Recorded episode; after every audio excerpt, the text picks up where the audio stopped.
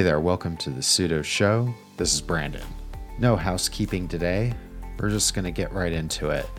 Neil, Bill, and I we got together to discuss the Linux desktop and what is currently impeding and also what is helping the Linux desktop adoption.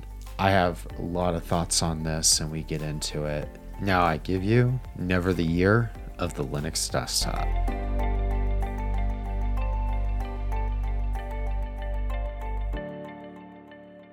Today's episode is brought to you by Bitwarden. Bitwarden is the easiest way for individuals, teams, and business organizations to store, share, and sync sensitive data. Bitwarden is an open source password management tool whose feature set rivals any other tool on the market today. Not only is Bitwarden open source, it is regularly audited by security professionals.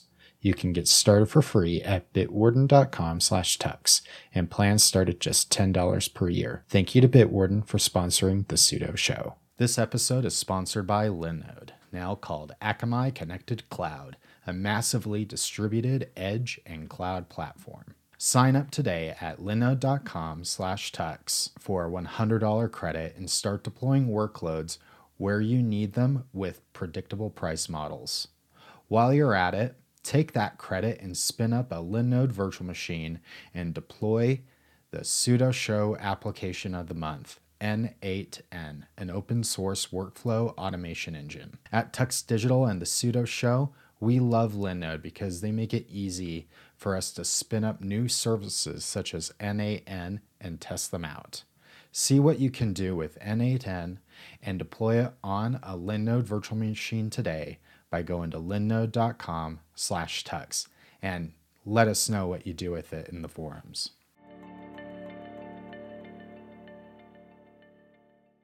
This is a topic I know we all really care about Linux desktops and where where it's going. I know the title of this was a bit clickbaity. A little bit clickbaity indeed. A lot clickbaity indeed. Everyone keeps talking about the year of the Linux desktop. Oh, it's finally around the corner. I, have been hearing this really since 19, I want to say 1999. Let, let's start there. One of the first Linux distributions to really say this is an alternative to Windows partially because it had what was at the time a fairly mainstream office suite WordPerfect, Quattro Pro, etc. That was Corel Linux. That, of course, ended the way it ended. I, I, don't think very many people remember it. And then there was this other time, I was about 2004, 2005, maybe to 2008. This is a big push for consumer Linux also enterprise Linux. This is the era of the netbook and also a lot of failures with, with Microsoft. They had Windows XP, which was a great release for, for them overall in the enterprise space. And then Vista came out, and that was just well, I think everyone remembers that. The system requirements for Vista were far above Windows XP. A lot of shops started looking at alternatives. They looking at Macs, looking at Linux. I think one of the big reasons for the failure of Linux adoption at that time was the applications, the lack of a desktop app ecosystem that were at least that were familiar. You didn't have a WordPerfect uh, where there was some familiarity in the 90s with WordPerfect. Uh, that was a very popular Office. Microsoft Office would run with Wine to some degree. And then you also had Internet Explorer only web applications. The ActiveX stuff. Yeah, all the ActiveX stuff. And I think that was a huge barrier. I get asked this why why isn't Linux taking off now. Everything is in a browser. You have Office 365, you have Google Docs, and even if you didn't have online collaboration tools, Word, it basically in the Microsoft Word in a browser. You have only Office. You have Excel in the browser. That's the big yeah. one, right? Yeah, Excel. Excel well, in the yeah. browser. Having Visio. Excel in the browser is a big deal. Back when I was working on a Windows to Linux migration. Visio is another big application. And now that also runs in a browser. And frankly, I don't even need to use Visio now. There's other tools that are just as good and in some cases better. Outlook for Windows is dead. Yeah. The new too. version is an Electron app. That's true. And also, we have the Linux Office suites also have very good support for Microsoft formats. Only Office is a great mention here for that, as well as LibreOffice. Both are support them a uh, lot better than they than they've ever had in the past. So what's the problem? Why isn't there any Linux desktop adoption? Some arguments that I've heard uh, the desktop market is just uh, dying anyway. Maybe for in the consumer market, that's the actually, case. So here I would actually argue the otherwise. I think that if you look at the consumer market, it's flat but not declining, and that's important. So, like, if you, I think the the biggest thing that like flip that the PC industry was flipping out about was like growth basically like reversed this year from the past couple of years. Which, if to be honest, we all expected that. The last couple of years have been weird for the entire PC industry. The growth that they experienced did not make sense, but what is not happening is a decline. There is not a net negative occurring in PC deployments worldwide. So, what's happening, I think, is because PCs have gotten good, tech improvements have become more incremental for the vast majority of people, you are seeing those lifetimes lengthen. And the businesses around PCs right now, like selling them in particular, they haven't reformulated to handle those longer life cycles yet. Like a lot of them are really, really holding tight to the fact that most businesses, up until the pandemic, were doing three year refresh life cycles. I know many companies switched to four or five year life cycles during the pandemic because they just couldn't afford to maintain their regular schedule. I think when you take that into account, you can see where a lot of the perception I think is that the that the PC space is dead. In the consumer markets, you have a split. You have the regular I don't want to say basic tier, but like entry level consumer tiers. Like you've got your netbook your your netbook classes which have been re- eaten away by Chromebooks. You have your your base tier laptop classes for ultra portables and stuff like that that people use for doing light professional work. And then the you MacBook have Air in that right. Class. The MacBook Air is a great example of this. Um, the Dell, uh, the the Dell XPS. Then you have the gaming class like the Lenovo Legion and Alienware and HP Razer Omen. and the HP Omen, right? And then you have the enthusiast class, which is a class above it. Omen also fits into this. But then you have like Dell Precision, Dell XPS, um, and you have Lenovo ThinkPad, which, yes, I know most people would say, oh, this is a business class laptop. Have you not seen how rabid ThinkPad people are? Like, they definitely fall into. yeah, they've definitely fallen into an enthusiast class all on their own. It's it's an accidental success for IBM and now Lenovo in that ThinkPads have gained such a following that people buy them just for the sake of it. Right, and they even uh, spend uh, hundreds, if not thousands, of dollars on uh, even older hardware that just happen right. to be branded ThinkPad. Right, and especially when they have IBM printed on them too. To kind of complete what I was saying, these upper tiers, so you go from like the mid tier ultra portables all the way up to the enthusiast tiers, they're seeing Linux adoption in the consumer space. These people have income, they're informed, or they they have people advocating to them, and they have the willingness to try something new, to get a new experience because they're frustrated with what they have, whether that's how Apple has become increasingly closed in macOS or how Windows has become very I don't know, like kind of close to malware with how they approach user interactions these days. Since since Windows 8, it's been an odd downhill trend for them people are are looking at this stuff. The fact that in the gaming class we now have the Steam Deck, which is really showing that a Linux experience can work in the consumer market, I think we're going to see that bleed out into more of these spaces more and more. That said, there is a relationship, a cor- uh, a correlation, if you will, of interest in platforms for home and professional usage especially with working remotely or hybrid work and things like that. And that's where things get complicated. Brandon, I think this is where you have a little bit of expertise because I think you've done this before. This is not your first rodeo looking at Linux workstations, desktops for businesses. The, the trick has always been, whether if we're talking when I did this 20 years ago, when I helped deploy Linux across an, an enterprise, the key here is management, especially today. And I'm talking not just enterprise class management, I'm talking even consumer level management. Today, I'll use Apple as the example. I can have a, whether if I'm using an Apple iPhone or a MacBook, I can track it, I can remote wipe it, I can, or I can lock it if I, you know, if I, I can remote wipe it or lock it if I lose it. I can also do that with Windows if I'm using, if I'm in the Windows ecosystem. So on the consumer side, tools for users to lock down their devices if they lose them or and wipe them. Apple pioneered this like I was about 12 years I ago. I was about to say that.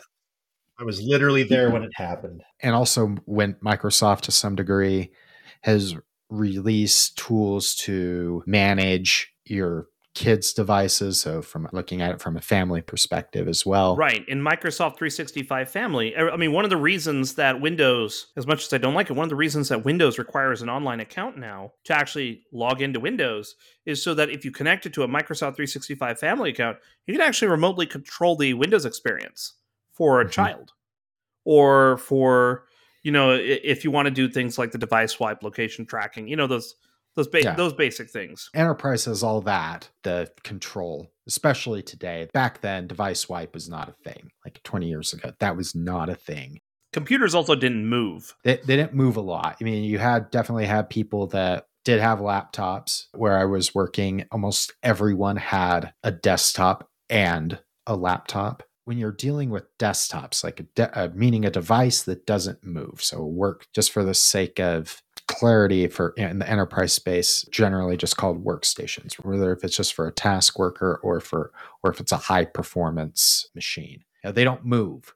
From a linux perspective it's easy. I have tools i can manage a workstation all day long basically managing it the same as a data center device because it's not moving. Yeah it's a little bit higher risk because it's in a cubicle versus a highly secure data center but you're still in a secured building. It's still it's still easy to keep it managed and keep it under control. Really just gets back to like back in 2005 what were, what were we missing? We we're missing the application ecosystem. Today we have it. Thinking about a familiar ecosystem mostly thanks to web applications. Now we're behind again. This is a problem that isn't going to go away. I know there are some solutions, proprietary solutions that are trying to solve it. Intune is one example that can do MDM, but th- again, this is that's more for enterprise and and other businesses versus consumer. And really that's what I think about all the time. I don't really think about the consumer space. We're at this point again where there's an adoption barrier that will prevent Linux from going into mainstream. It's a new adoption barrier, but an adoption barrier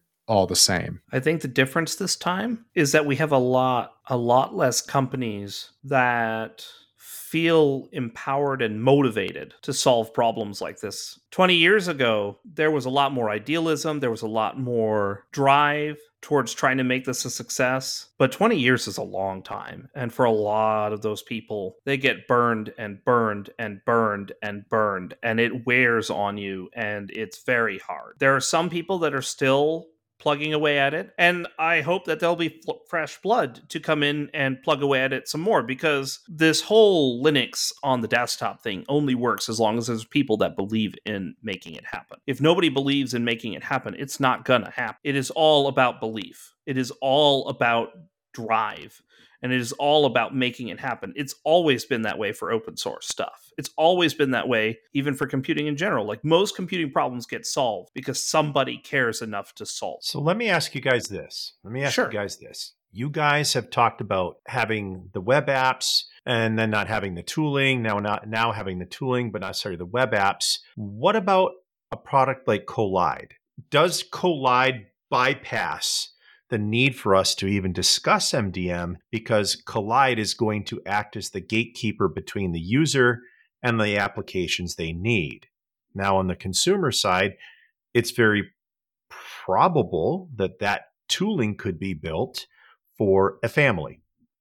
I mean, Apple kind of already does it with parental controls and Apple IDs and Apple family sharing. And Neil, as you said, they they pioneered it and they started that with OS X, which was when they created the Apple, I believe it was called. For those Apple who don't know what Manager. version OS X Lion is, 10.7. that that's important because because remember, micro, Mac OS doesn't use cats anymore for the code names. They use mountain ranges in California. Mac OS 10.6 was the last version of Mac OS to have a monolithic server. And then when 10.7 came out with Lion, they started using the Apple Profile Manager, which basically all the settings were just simple XML files inside of Mac OS. In today's world, could a product like Kolide replace or negate the need for all of this because it's acting as a barrier between a user and the tools they need? Now, granted, Kolide is there for more of a compliance standpoint. Do you guys see something like that as the end game? This is the first time I'm hearing about Kolide. I just had a, while you were talking there, I did a quick search. Now, it's interesting. It's very similar to, to FleetDM, uses OS Query. Kolide has a very interesting approach, though. They plug into businesses that use Slack, and they use Slack as the interface for machine management but they don't they don't do it in the form of management they do it in the form of using gamification reporting auditing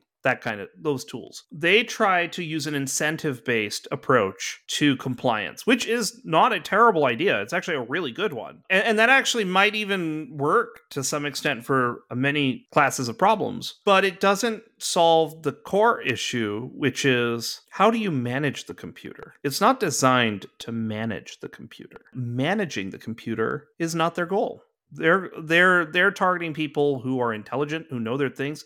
Like they'll even mention in blurbs about linux. Yeah your average linux user is probably going to be very snarky with you if you try to force things down their throat. And i think that is actually what informed their whole design paradigm for Kolide in the first place. It's very neat otherwise. But when you're looking at like the problem space that's like holding some of this stuff back I, want to break it down into the classes of users here. So, like, you look at consumer, and I think Brandon covered this quite well. Device wipe and location tracking are things that that people really feel are table stakes here. And actually, with devices being increasingly mobile now, it's not unreasonable to have this. We have this with Android phones. Like, if you connect it to your Google account, your Google Play account will actually let you remote wipe the phone. You can force on location through your Google account and then find it. You can make it make sound so you can find it in the real world. And if you can't find it, you can force it to be wiped. Android does seamless data encryption based on your authentication with your Google account. All this stuff. And, and iOS and, and macOS are very similar. They do the same stuff using your iCloud account or iMac account before that. I don't know what it's called now. I think it's called iCloud now. Then the next stage is like the enthusiast here, right? You got the gamers, you got the students, the developers. These are actually extremely important people because these people are the ones that turn into the makers and shakers. You want to have them like your platform. You want them to be motivated to do stuff on your platform and you want them to like what they're doing. Getting them is hard because because it, there's no immediate payoff it takes time. I, I've been in conversations with people before about this in, in all different places. And it's like, well, there's no money here. So like how why should we bother? It's like you've got to follow the motivation. These people will take what their experiences are and turn them into requirements later. For example, that hobbyist, that developer, that student, they go out into the world after they graduate or whatever and they'll take what they've experienced and learned and worked on and they'll turn it into a requirement for their professional career. That drives future demand. It dev- drives future growth. It drives future creativity and future cre- and future success. And then there's gamers.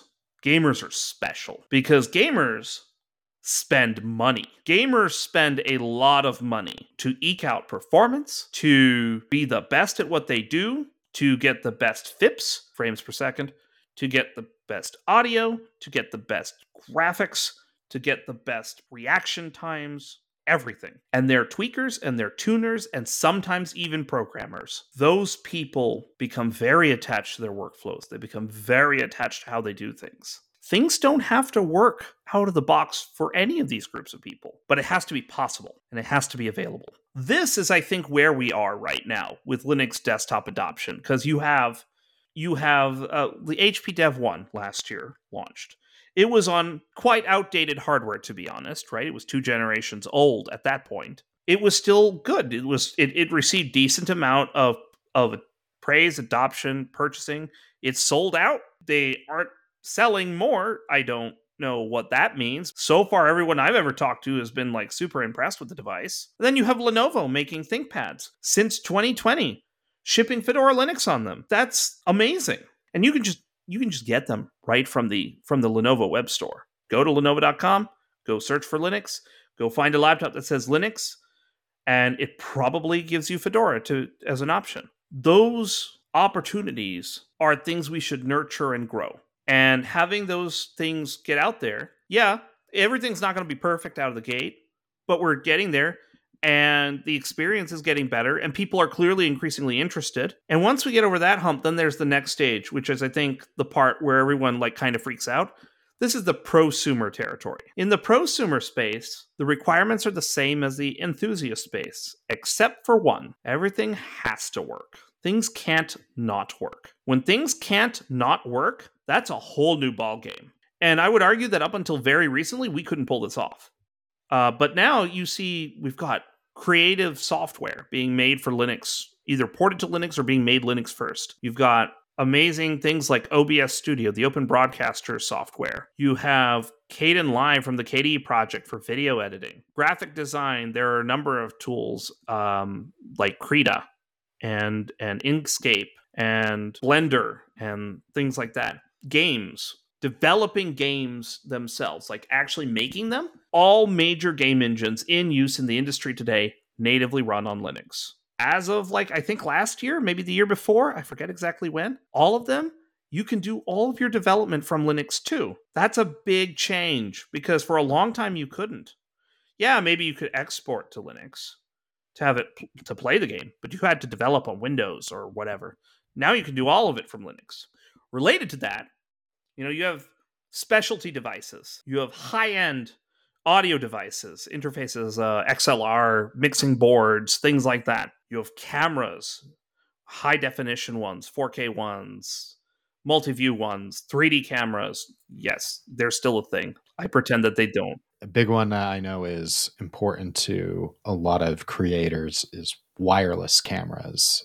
Right. U- utilizing the NDI protocol, which is a low latency video, uh, wire, a network video protocol, that works awesome on Linux. I, I know because I use NDI for uh, to get my phone to act as a webcam if I decide if I if I need to use it. One of the most important yet not really discussed devices out there in the creative space is the Stream Deck from Elgato. Uh, that device now has a Linux-based interface. Somebody in the GNOME community went and built one. You have, uh, I think it's called Boatswain, spelled like boat swain. Don't ask me how words work. I don't have answers for you. But Boatswain has a complete interface for Stream Deck devices. And that means that creatives, content makers, and, and influencer types, with the combination of OBS Studio and Kdenlive and the and Boatswain and support for high-end, you know, mixing equipment and video production equipment, and the fact that today, if you're using, for example, Fedora Linux or Red Hat Enterprise Linux 9 or CentOS Stream 9 or related distributions in this family in particular, and even in like OpenSUSE Tumbleweed, Pipewire is now used, which means you now by default out of the box have high quality prosumer and even like business grade, professional grade AV pipelining capabilities built right into your Linux desktop that you can get for free with no effort that's a big deal. And that's going to continue to drive growth in that space. That that's why Apple was so pop it well not was is so popular is because of the audio and video stack. Well, not the audio part, but definitely the video part. Probably more so video. That, that's why the Mac is so widely used in that. At least it's definitely in the video space. Linux, I remember when Pipewire first came out, everyone was worried that it was going to be what happened with um, with Pulse Audio. Frankly, Pulse Audio, depending on your distribution, was totally fine. Depended on the implementation, and frankly, it's the same with Pipewire. It's going to depend on the implementation in your distribution. But based on my experience so far with Pipewire on my desktop, on my laptop, I know when I have an audio interface selected, it works every single time. The only time it doesn't is if I do something stupid. I think what Pipewire has allowed me to do is forget that I know about audio in Linux. It's always on, it always works with all the different devices that I have. I can manually select which audio device I want to input to or output from. And that's the only interface that I need to have with Pipewire. Other than that, it just runs. So for those professional creative audio, that barrier has come way down in recent years. I do streams on Twitch every once in a while, you know, playing games or doing software development or whatever. I don't have to do any work to map the audio that I want to have or the video that I want to have. I can take a Pipewire capture of audio or video and I can route it and pipeline it right into OBS Studio or into some other filter tool and then pipeline that into OBS Studio or do whatever I want. And that's all built in and it's literally point and click. You don't even need to do any programming. That's a huge that's that's not a thing anywhere else. Yes, we have all this really cool stuff. I think we have the technology on the Linux desktop, I actually believe, has never been stronger. 20 years ago, it was on par with Windows XP. I'm going to say it. It was totally on par. We had a desktop that was awesome, did a lot of really cool stuff that Windows and Mac couldn't do back then. And and then everyone caught up or they just did it better. Even if they didn't do it better, there was a better app for it. Now, I don't think we have to worry about that so much. Gonna harp on this. It goes back to management. The prosumer creator type or freelance developer, if they can't figure out where their laptop is, if they can't remote wipe it, that's a problem. It, and it goes back to to what we were talking about. Whether if we're talking about Kolide or FleetDM that only gets you so much. It tells me what's wrong, but it doesn't help me remediate in terms of policy.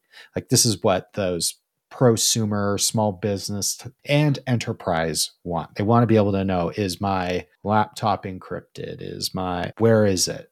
Am I at a specific baseline encryption, uh, baseline configuration? Unless you're willing to deal with the limitations of utilizing data center focused management tooling. There is no way to properly manage a fleet of laptops or, or, or just or a small fleet. Like for ta- again if we're talking like uh, creators like whether if they're small creators or large creators they're going to have more than one laptop. They're going to want everything the same. There's got to be a good way of making this easy for for enterprises and for that prosumer space that we've talked about. Do you think, though, given the independent nature of Linux users, if they were told that their Linux laptop was being subjected to MDM requirements, do you feel like those prosumers, with the knowledge that they have, would maybe revert to Windows or Mac and on another device? Two reasons.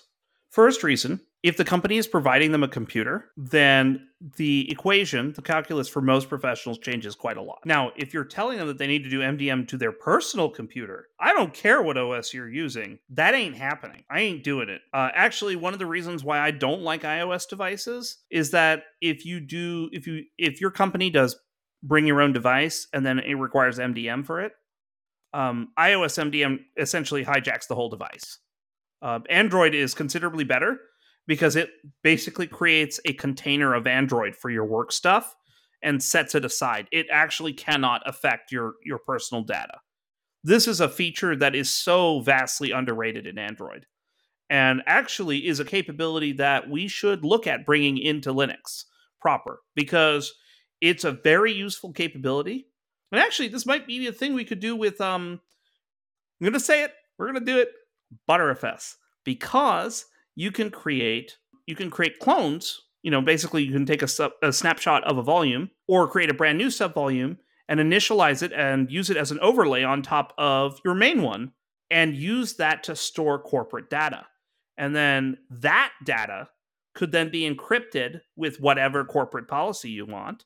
And then rest of it doesn't have to be. Now technically you can do this with anything, right? Like you could even do this with LVM with LVs if you do the correct mounting things, but but the big difference is that with Btrfs it doesn't eat the space on both sides. That that's a a good idea. So we'll, we'll fi- let's file that.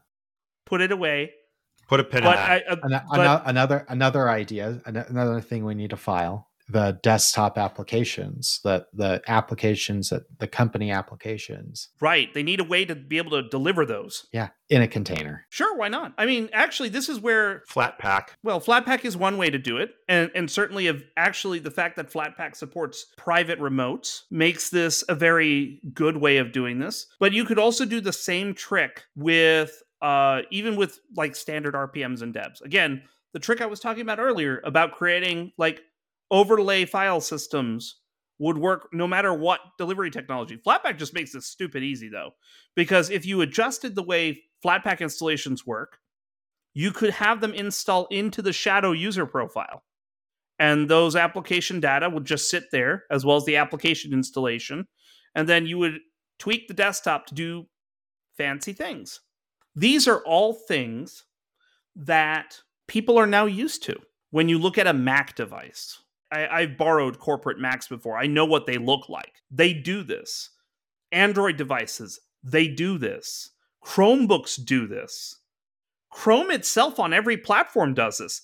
Like for work, I have Chrome and I have Chrome for work. And Chrome for work completely exposes different settings, different add ons, different corporate data, different encryption standards, different sync data standards, the whole works. And actually, it binds to my Android for work account, which is super cool because all the data is kept seamlessly in sync in one place. This is the kind of stuff that people are now increasingly expecting. One of the other things I was that came up when you talked about encryption, whether for you know separate enclave or whatever we, we want to call it. One of the issues that I have with Linux, this is coming from a Linux user of 25 years. Yes, I've been using Linux since I was 12. So I guess it's more than that now. Wow. I'm getting You old. too? Look, man, I I feel old because like I started using Linux when the bubble burst. I was using Linux uh, before Same here. 1996 2000. I'm right in between you guys. 1998. and full time in 1998. Anyway, when I think about Linux, one of the things that drives me insane coming from that background is uh, the experience of handling an encrypted drive. I've used Macs for for a little while there. The Mac the Mac experience for handling encrypted drives hundred times better than it is on Linux. I mean, it's not that bad on Linux. I mean, I type in my LUKS password, my, and then my computer continues to boot, and then I log into my desktop environment. But I'm typing in two passwords. It's more so an annoyance. Prosumers, even if they're technical, see that being an issue. I do see it in, as an issue. And one of the things that absolutely drives me insane is unlike Windows and unlike Mac, we don't utilize the security chips that are on the laptops by default. If I want to use my TPM, the TPM chip on my laptop, I need to do it after the fact that I've encrypted my drive after the install. It should just be done at install, store the key on my in TPM and call it a day. I know there are some people that may think, oh, now you're just booting up and automatically decrypting your drive. And there probably when you add another step in there. Maybe uh, your home directory isn't decrypted until you type in your password, whatever. I don't know. Still something that does need to be solved. The experience on Linux when it comes to encryption is terrible. And, and, and again, this goes back to to the fundamental thesis of this episode is that Linux management, including encryption management, is data center focused. I am going to go a step further and say disk encryption on Linux is the worst experience of any platform anywhere, barring BSD. BSD is probably worse because there are three big problems with disk encryption on Linux. The first is you have to do it at install time. You're kind of it's kind of hard to do it afterwards. You don't have a functioning graphical environment when you are doing when you're entering in your passphrase, which means if you are a poor soul who has decided that they are not using the English language or they're using a keyboard layout that doesn't match the default, you are screwed. That is something I haven't thought about. I know people who rely on input method editors to type in their in their natural language, which means that doing disk encryption passphrases is essentially impossible because they cannot type something naturally at early boot because unlike Windows and well, actually I'll take a step back. Windows is weird Windows has a completely weird process for doing this. But Mac OS, you have full desktop services when you're when you're when you're decrypting the disk. And the third problem with with the way disk encryption works on Linux is that it's just not integrated into anything. It's a discrete piece and, and like nothing knows about what happens when you're using it.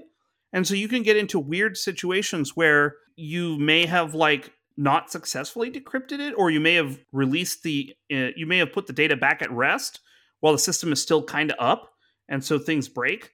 I I was doing something on my my my new laptop, which is full disk encrypted as I'm required to do, and I nearly accidentally bricked my laptop because because when I was doing a particularly sensitive operation, somehow the disk encryption went back to being in rest mode, which means the disk went back to being de- encrypted and the key just went poof. I wound up having the computer lock up and not do anything, and the fans spin up for an hour, and the displays show up with blackness so that it was just completely useless. And eventually I was like, well, if it's not doing anything now, it's never going to do it again. So I turned off the computer by hard powering it off, turning it back on, and being very careful about not closing the lid on the laptop and using it like a laptop for a little bit so that I could unlock the device because apparently I cannot use my keyboard through my dock during decryption because Thunderbolt is not engaged at early boot either. And so there's a whole lot of little problems like that that make for a very poor experience and make me despise full disk encryption on Linux right now. There is no reason it should be this bad. Even for data centers, it shouldn't be this bad because a lot of data center centric FDE, FDE being full disk encryption, is done through network based authentication. They don't think about these problems anymore. Back in the the time when eh, when LUKS was first created it was like 2001 or something like that 2003 or 4 or something. I forget. It's like 20 years ago we didn't have any of these things, so people actually worked really hard on trying to make this experience work. But after some point, it changed from being like, you need to make sure that you can do a local experience that works reliably to, eh, screw it.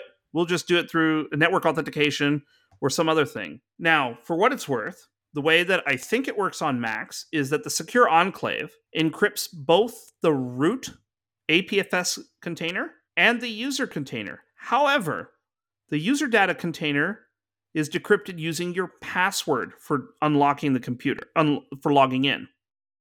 So it's double encrypted. Whereas the operating system container, which again is static and read only, partially read only, caveats apply, that is encrypted purely with the Secure Enclave. On Windows, I believe the way that this works is that it does um, BitLocker block encryption for the whole volume with the TPM. There's special NTFS features that let it portion portion out the user profile directory because for a long time now Microsoft has centralized all of the user data into C users username including application data and stuff like that because it used to be strewn all over the place now it's all in one place and that allows them to do things like actually have a different decryption key for parts of the disk and do it all in, in a consistent way. And so they do stuff like that. Again, not too versed on how disk encryption, disk decryption and encryption works on Windows. That's my understanding of how it works. Don't throw tomatoes at me if I'm slightly wrong. I'm more familiar with the Mac one because I'm a Mac owner as well, and I've like fiddled with it a fair bit.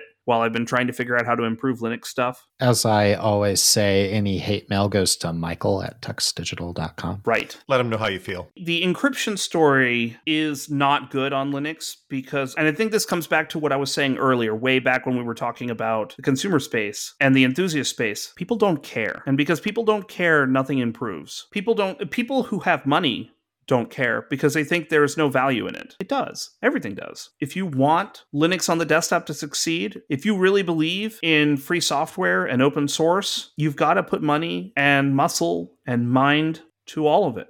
You got to make it happen. But right now, that's where the state of things are. And until we're making incremental improvements, more Linux laptops are sold every day. The more of those that are sold by Lenovo and HP and Dell and whatever, and also the lovely Linux centric vendors like Tuxedo and Slimbook and like System 76. That improves the things. It brings more mind share, it brings more attention to it.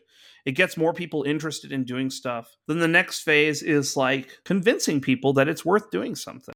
Because if you don't, con- if you can't convince people that it's worth doing something, it ain't worth doing. Bill, I know we've kind of talked about this. You brought up Kolide, which hits on I want to say the complete policy. At least it it informs a user you're out of compliance. So uh, again, similar to FleetDM. I know you deal with MDM day in day out. When you're working with your clients, what are they looking for when it comes to MDM? And when you think about it, what do you think it could be missing? Just knowing what you know about current management tools today, what's missing in the Linux space? Well, we go back to apps. I mean, one of the, if you think about what different functions an MDM serves for an organization, we talk about mainly settings, password management, user management, sometimes printer management, like Microsoft Intune can deploy printers. It can also deploy packages through either the Windows Store or you can upload your own custom MSIs. If we were going to deploy software through an MDM towards Linux, and Intune's kind of starting to build a relationship with Ubuntu for managing Ubuntu laptops, how do we make that a more universal experience for Linux in a, in a broad sense, you need a universal package system to do that because obviously we can't deliver RPM packages to Debian based systems and we can't deliver Debian packages to RPM based systems. Nary the two shall meet. So I think the biggest hole we have right now is first off, can we get that package to be delivered in a universal sense, whether that's Flatpak, Snap, AppImage, take your pick. Personally, I would think Flatpak is the best suited option for that. Not all packages are built in Flatpak. Microsoft Edge, I'll pick on that for example. Maybe you want your organization to use Microsoft Edge because of the unified Office 365 experience when they sign in for their work apps. That can easily be deployed via a Flatpak, wherein maybe something else can't. So I feel like getting the apps right the first time around is where MDM has a broader chance of succeeding in Linux. Neil, you talked about encryption, getting the encryption experience to improve. I feel like if there was something in line like Cockpit or FleetDM or a way of centrally managing encryption keys, then a Linux based MDM becomes a lot more attractive to organizations. One of the things I've been thinking about when it comes to this is a lot of what gets solved for Linux desktop comes from innovation in the data center. There's now requirements coming for Linux servers basically Linux devices. Now we're calling this Edge. I've been thinking, does this help? Will this help solve some of this? We'd be able to start thinking about using TPM bound encryption by default. I'm thinking also thinking about remote provisioning, whether that's utilizing FIDO to exchange a key to go, okay, now you can pull down a corporate image or corporate package to turn your system into a corporate device or however you want to handle it. And also remote wipe. That's another use case that's in Edge, being able to wipe a device remotely and then also be able to re- reprovision it uh, if needed. So that's so I'm wondering can can we get there through that as well? In a previous episode, we talked about all the things that you can just pull off the shelf to handle this. I'll just put that in the show notes. Well, something to think about, Brandon, is that baked right into Cockpit, if you use the image builder that's baked into Fedora into Cockpit, one of the things that you can create in your blueprint, one of the settings that you can set up is FIDO device onboarding.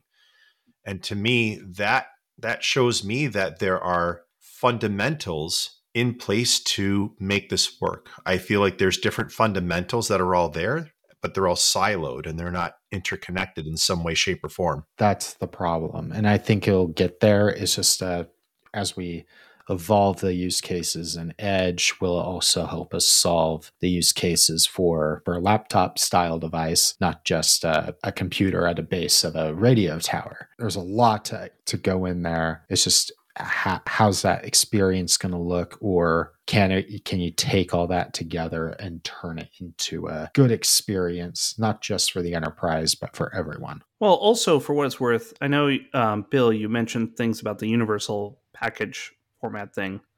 Um, I'd actually like to point out that it's not necessary that you you necessarily need a universal package format. You need a universal package management API. You need it to be very easy to integrate no matter what the underlying platform is. And actually, for like the past decade, we've had one.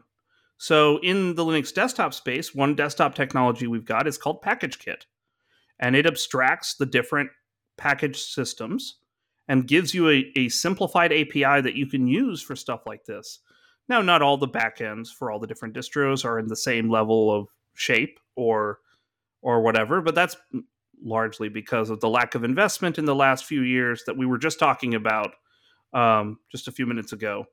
But it's not like we haven't tried to build these things um, to make it easier to do stuff like this the question is do people know that they're there to pull all the pieces together to make a successful solution? I think what we're coming to the conclusion is that they know they don't.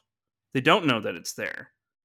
And so nobody's trying because they think that they have to solve all the problems when in fact there's a lot less problems that you have to solve a lot fewer that you have to solve and the, the ones that are actually left are the ones that that really need someone to care about.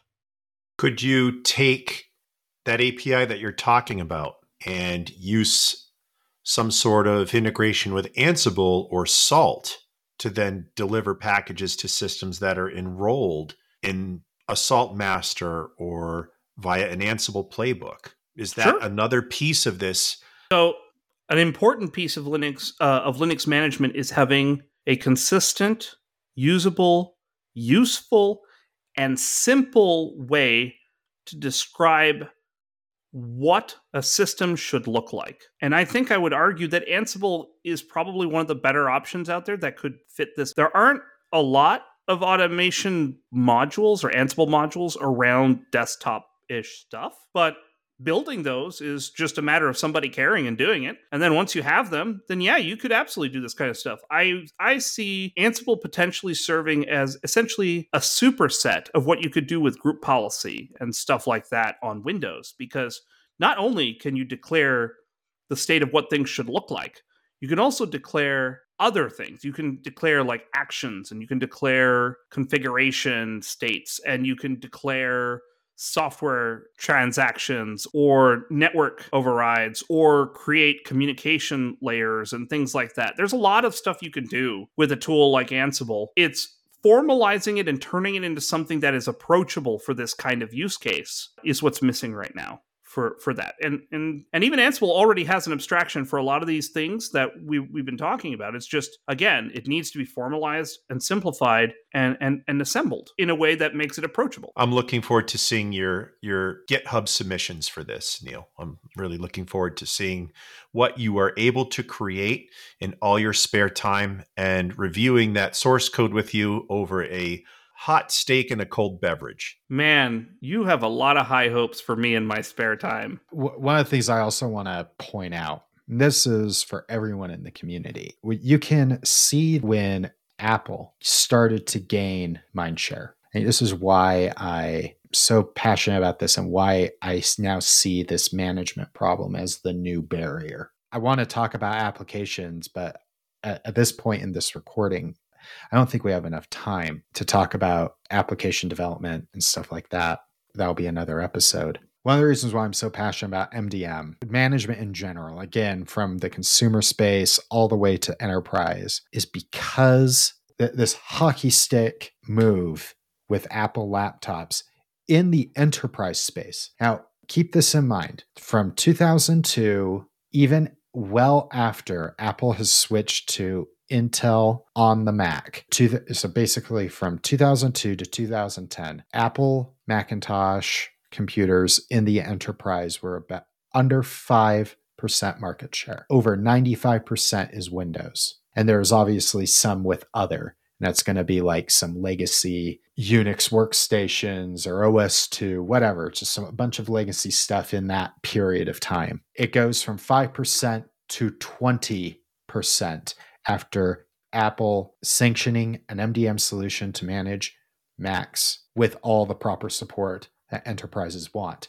It goes from 5%, I believe it's now at 30%. I'll have a link in the show notes to what right now Linux usage in the enterprise is under 2%. And that is ranging from high performance workstations to the everyday user uh, on a on a laptop. So it's under 2% depending on who you, where you look. I, I've even seen it less than 1%. I really do think looking at the surveys that the, the developer surveys mac usage has dropped among developers around among developers in general. I think there's a window here and the only way to to take advantage of this window to get linux usage up make it the year of the Linux desktop. Make it the never the year of the Linux desktop go away. That's the way I've always feel, felt about when people say that. I'm like, it, no, it's not. It will never be the year of the Linux desktop unless we solve these fundamental issues. The current fundamental issue to driving Linux desktop